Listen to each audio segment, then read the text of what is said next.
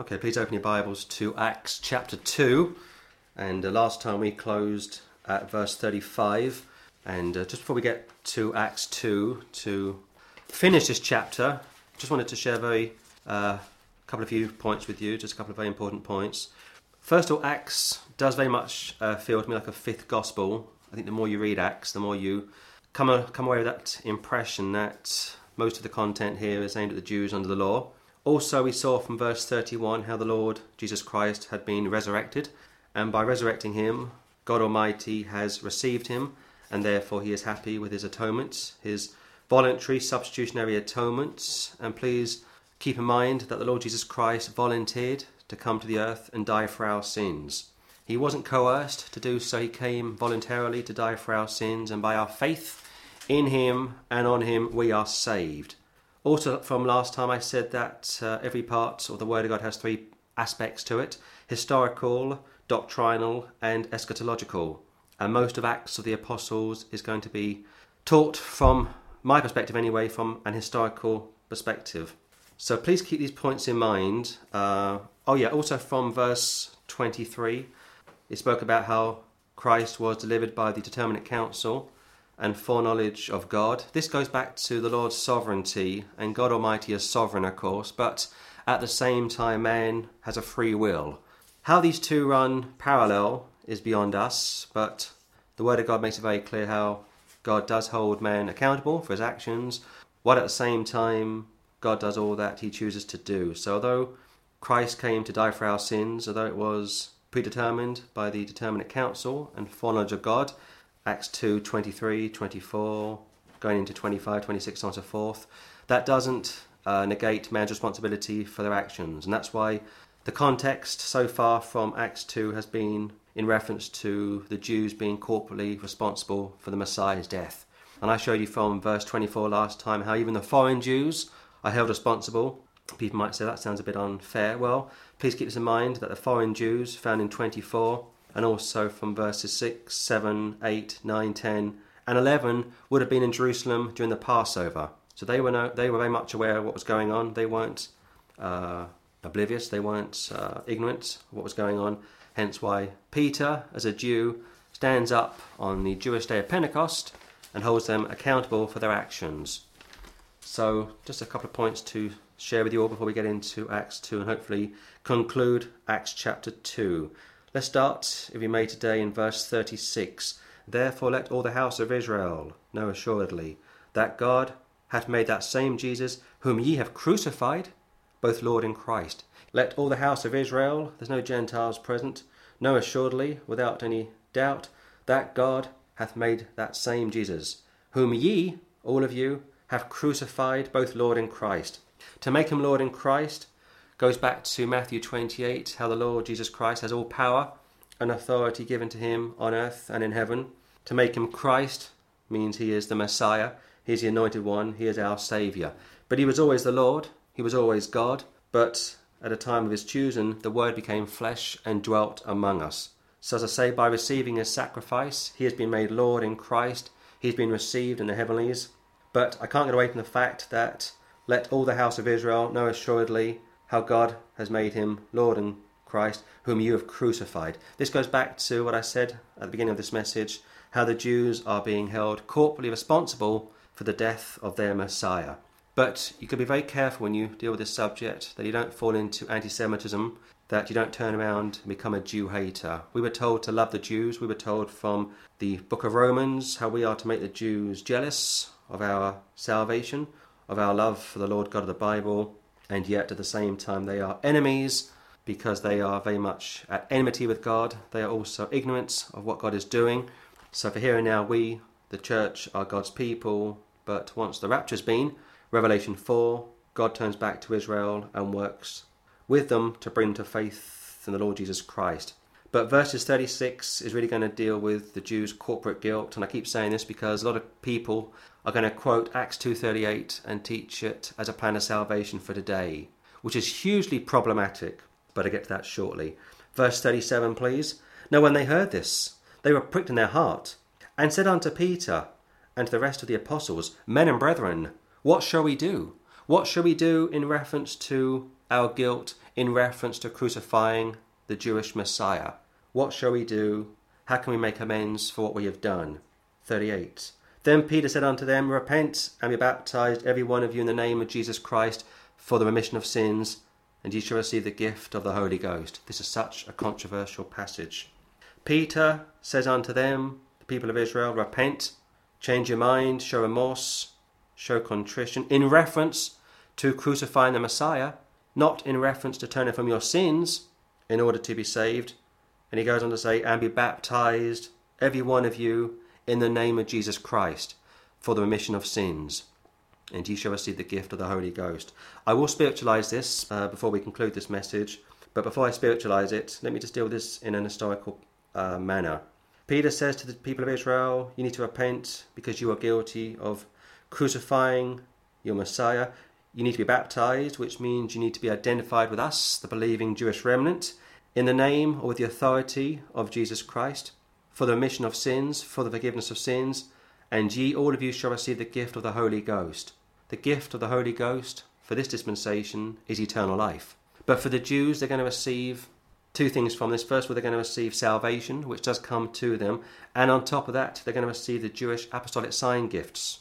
Verse 39 For the promise is unto you, and to your children, and to all that are far off, even as many as the Lord our God shall call. This is very much progressive revelation because we discover in Acts 5 how God has granted repentance to the Jews and also from Acts 11 how he has granted repentance to the Gentiles.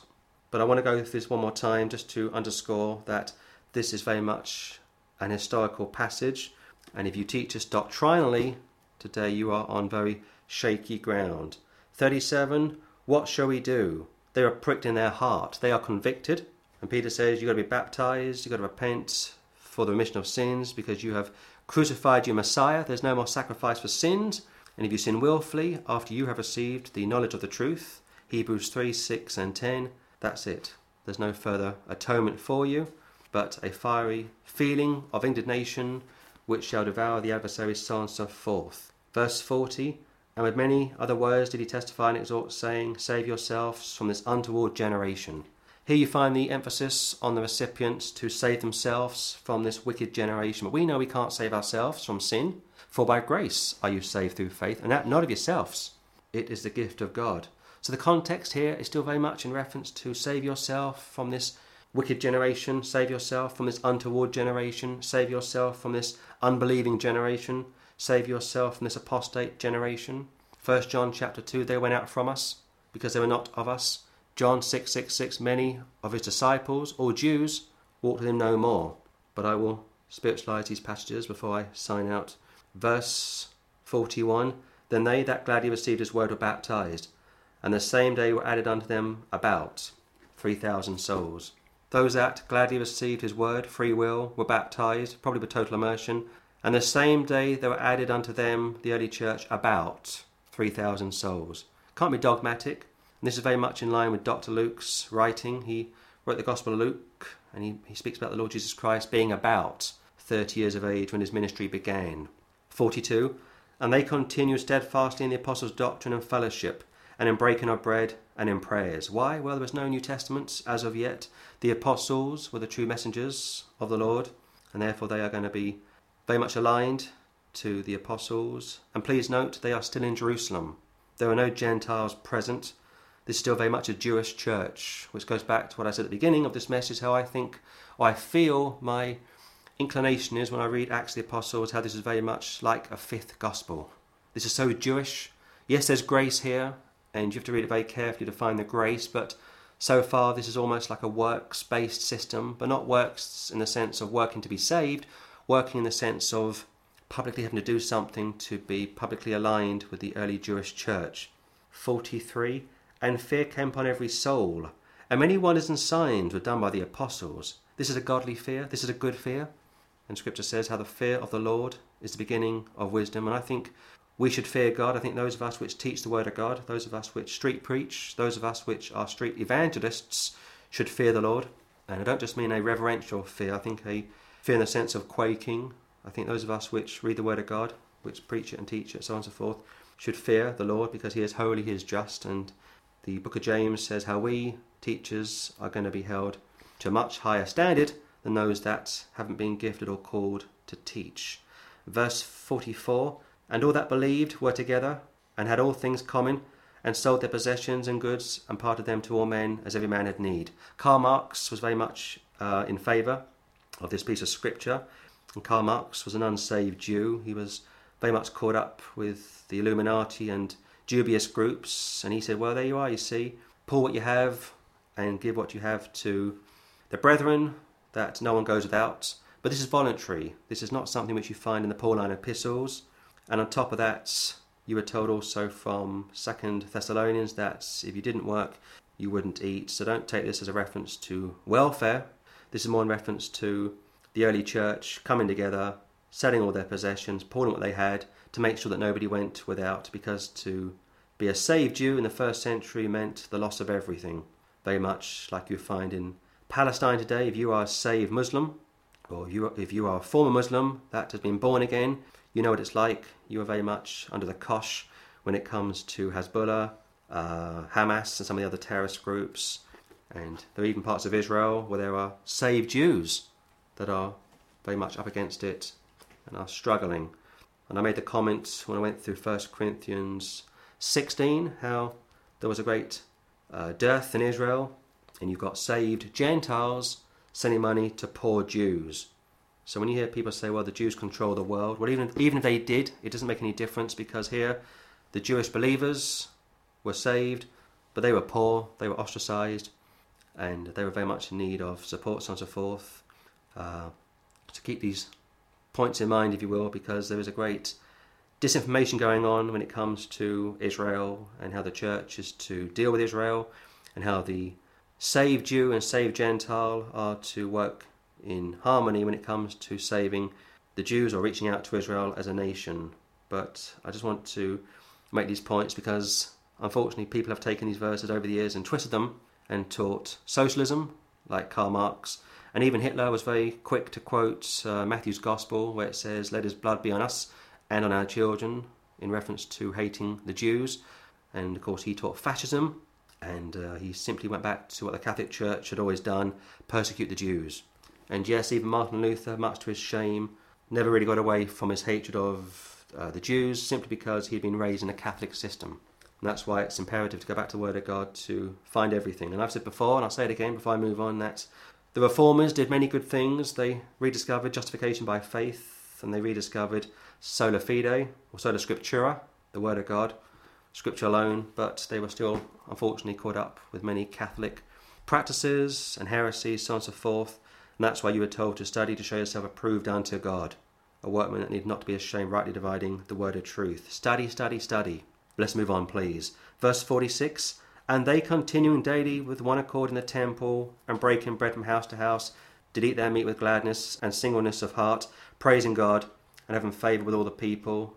And the Lord added to the church daily such as should be saved. They're still in the temple, 46.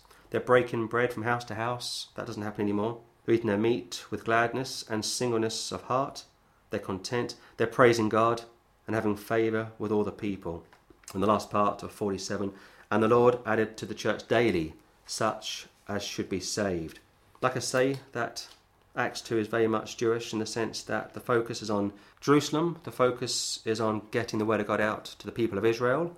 And had it not been for Paul coming along Acts 9, this early Jewish movement would have stayed in Jerusalem, and no doubt God would have forced them out, like He did with the people back in the Tower of Babel, Genesis 11, to spread the word, go out into the, your communities and preach the word.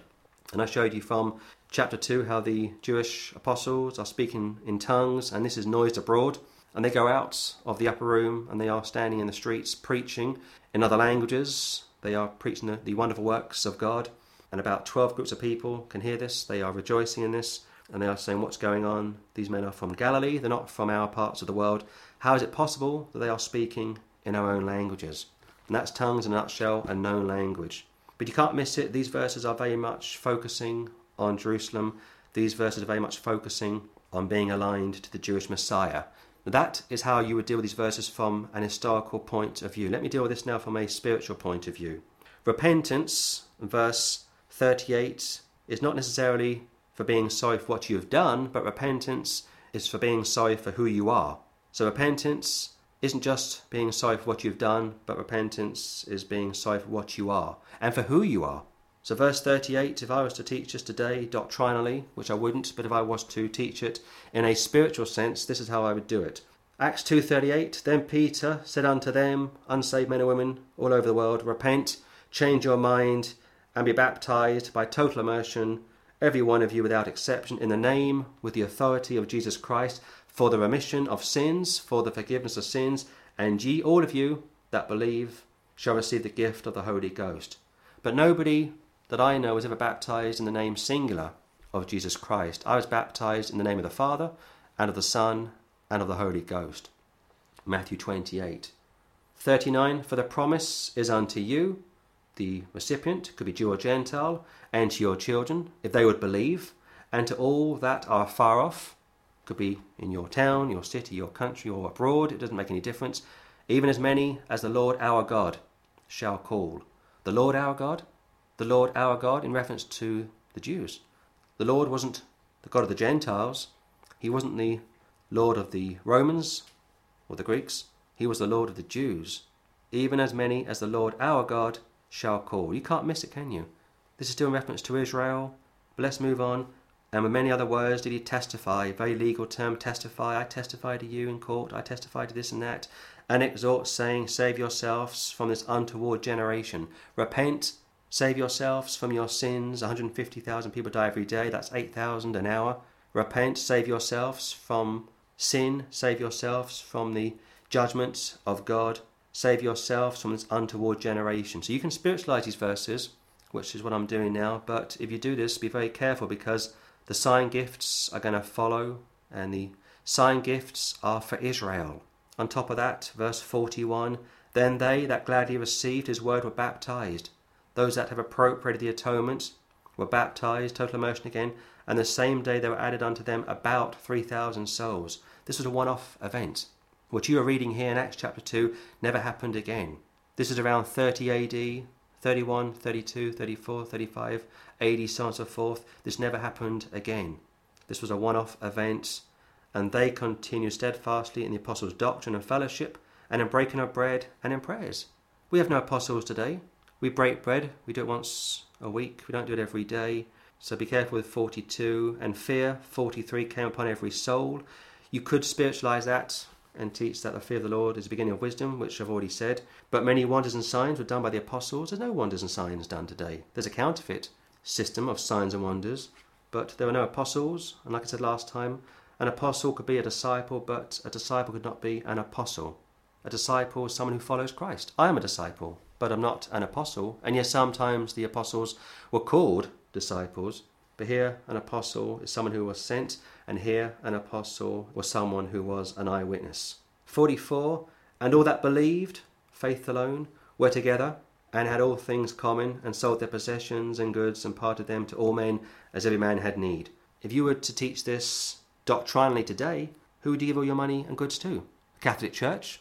If you're a Catholic, they got more than you could ever imagine. The Anglicans, they own half of the UK. The Methodists, they own lots of property. Presbyterians, the Salvation Army, come on, be sensible. If you take these verses literally, if you teach these verses in a doctrinal sense today, you're going to fall into all sorts of problems. And like I say, Karl Marx will come along and say, there you are, you see people, sell your goods, pull all your resources, and give support to your fellow man. That's socialism. That's not found in the Word of God. And like I said also from Thessalonians, if you don't work, you don't eat. But if you can't work, but want to work, that's a different situation altogether. But if you can work and won't work, then you shouldn't eat, so on and so forth. And they continued daily with one accord in the temple. There's no temple today. And breaking bread from house to house. There's no one breaking bread every day of the week, in the sense of giving all your money, pouring all your resources. 44, 45. And they eat their meat with gladness and singleness of heart, praising God and having favour with all the people. What people? The Jewish people? What church would you be identifying yourself with here? The early church were Jewish believers. The early church not Catholic. The early church not Protestant. The early church not Greek or Russian Orthodox. The early church were Jewish Messianic believers. There were no Catholics from the early church. There were no Catholics in the early church. There were no Anglicans in the early church. They are all Jewish believers in the Lord Jesus Christ. And the Lord added to the church daily such as should be saved. Let me try and explain this, if I may, in the last few moments I've got when it comes to the atonement, and I'll spiritualize this one more time how God has provided an atonement for the sins of the world. But you have to personally appropriate that atonement. In other words, if I put £20 in your account and I said to you there's £20 in your bank account, and you said to me, Thank you very much, James, and did nothing about it, that £20 is not going to benefit you. But if you said to me, Thank you, James, I'm going to go down to my bank today and withdraw it, then it's benefited you. And that's what you do with the atonement. When we finish this service, we'll go into the streets, we'll give out tracts, we will preach to people. And if those people come to the cross, if those people believe in the Lord Jesus Christ, they have personally appropriated the atonement. But if they don't come to the cross, if they don't personally appropriate the atonement, they won't be saved. Save yourselves from this untoward generation, verse 40. Save yourselves from sin and damnation. Save yourselves from your sin. Save yourselves from God. Ultimately, you need to be saved from God because God Almighty is going to pour out his wrath on mankind at a time of his choosing. So, 47 verses from Acts chapter 2, and like I said, this would be uh, a completion of Acts chapter 2. And please be very careful when you read these verses not to read into the text something which is not there. And verse 36 Therefore let all the house of Israel know assuredly that God hath made that same Jesus, whom ye have crucified, both Lord and Christ. He's already God. At the name of Jesus, every knee will bow, every tongue will confess that Jesus Christ is Lord to the glory of God the Father. To make him Lord means to affirm his deity and Christ, Messiah, Christos, anointing in reference to his Messiah. Now, when they heard this, 37, they were pricked in their heart, they were convicted, and said unto Peter and to the rest of the apostles, Men and brethren, what shall we do? There's three things that happen when a man hears the gospel preached they become glad, they become sad, or they become mad. You're either glad, you're either sad, or you are either mad. And I've witnessed this for 13 years on the streets. And I guess a fourth category should be apathy if you live in the UK. But if you preach the word of God faithfully, if you preach the word of God correctly, if you convict man of his sin, if you convict him of his wickedness, if you convict man of his ungodliness, he will be pricked in his heart, he will be convicted, and then he wants to turn to God in faith. This is what repentance is. Repentance is not turning from all of your sins, to then be saved? Because how would you know if you turned from all of your sins to be saved? I mean, some people say you've got to turn from all of your sins to be saved. How would you measure that? Let's say you oversleep or you undersleep, but you can't stop undersleeping or oversleeping. Does that stop you from being saved? Of course not. Let's say you undereat or you overeat and you can't stop undereating or overeating. Does that stop you from being saved? Of course it doesn't. Salvation is a free gift. Then Peter said unto them, the people of Israel, Repent, acknowledge you've done wrong, accept you are guilty of the death of the Jewish Messiah, and be baptized, every one of you, in the name of Jesus Christ for the remission of sins. Be identified with him. This is going to cost you something now to be identified with him. And ye shall receive the gift of the Holy Ghost forgiveness for crucifying the Messiah and eternal life. So you can see this from a historical aspect and from a spiritual aspect. For the promise of forgiveness, 39, is unto you, the initial recipients being the Jews, and to your children, if they believe. There's no infant baptism here. They have to be old enough to understand they are sinners, and they have to be old enough to know that they need to be saved. And to all that are far off, probably Jew and Gentile, even as many as the Lord our God shall call. But like I say, Acts 5 shows that the Jews were given repentance, and Acts 11 was shown how the Gentiles were given repentance as well.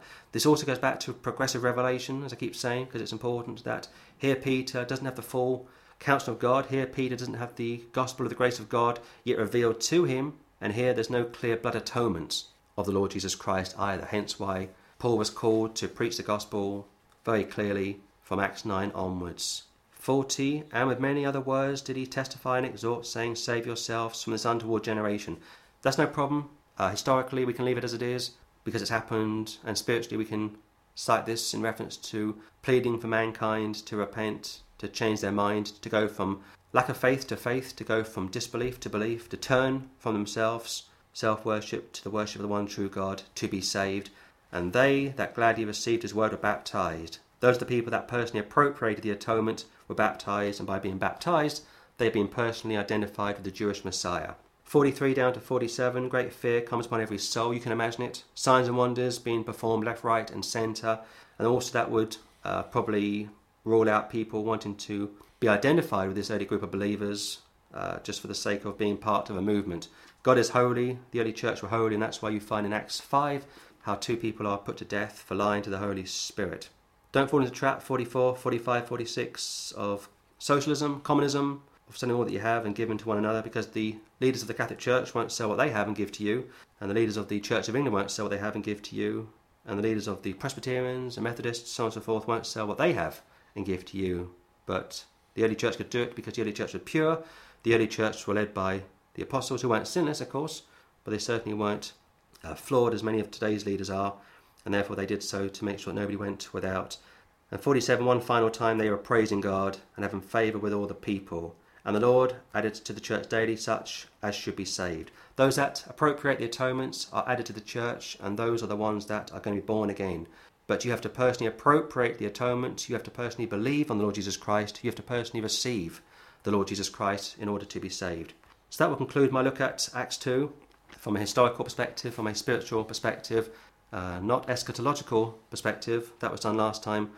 But next up, I will look at Acts chapter 3.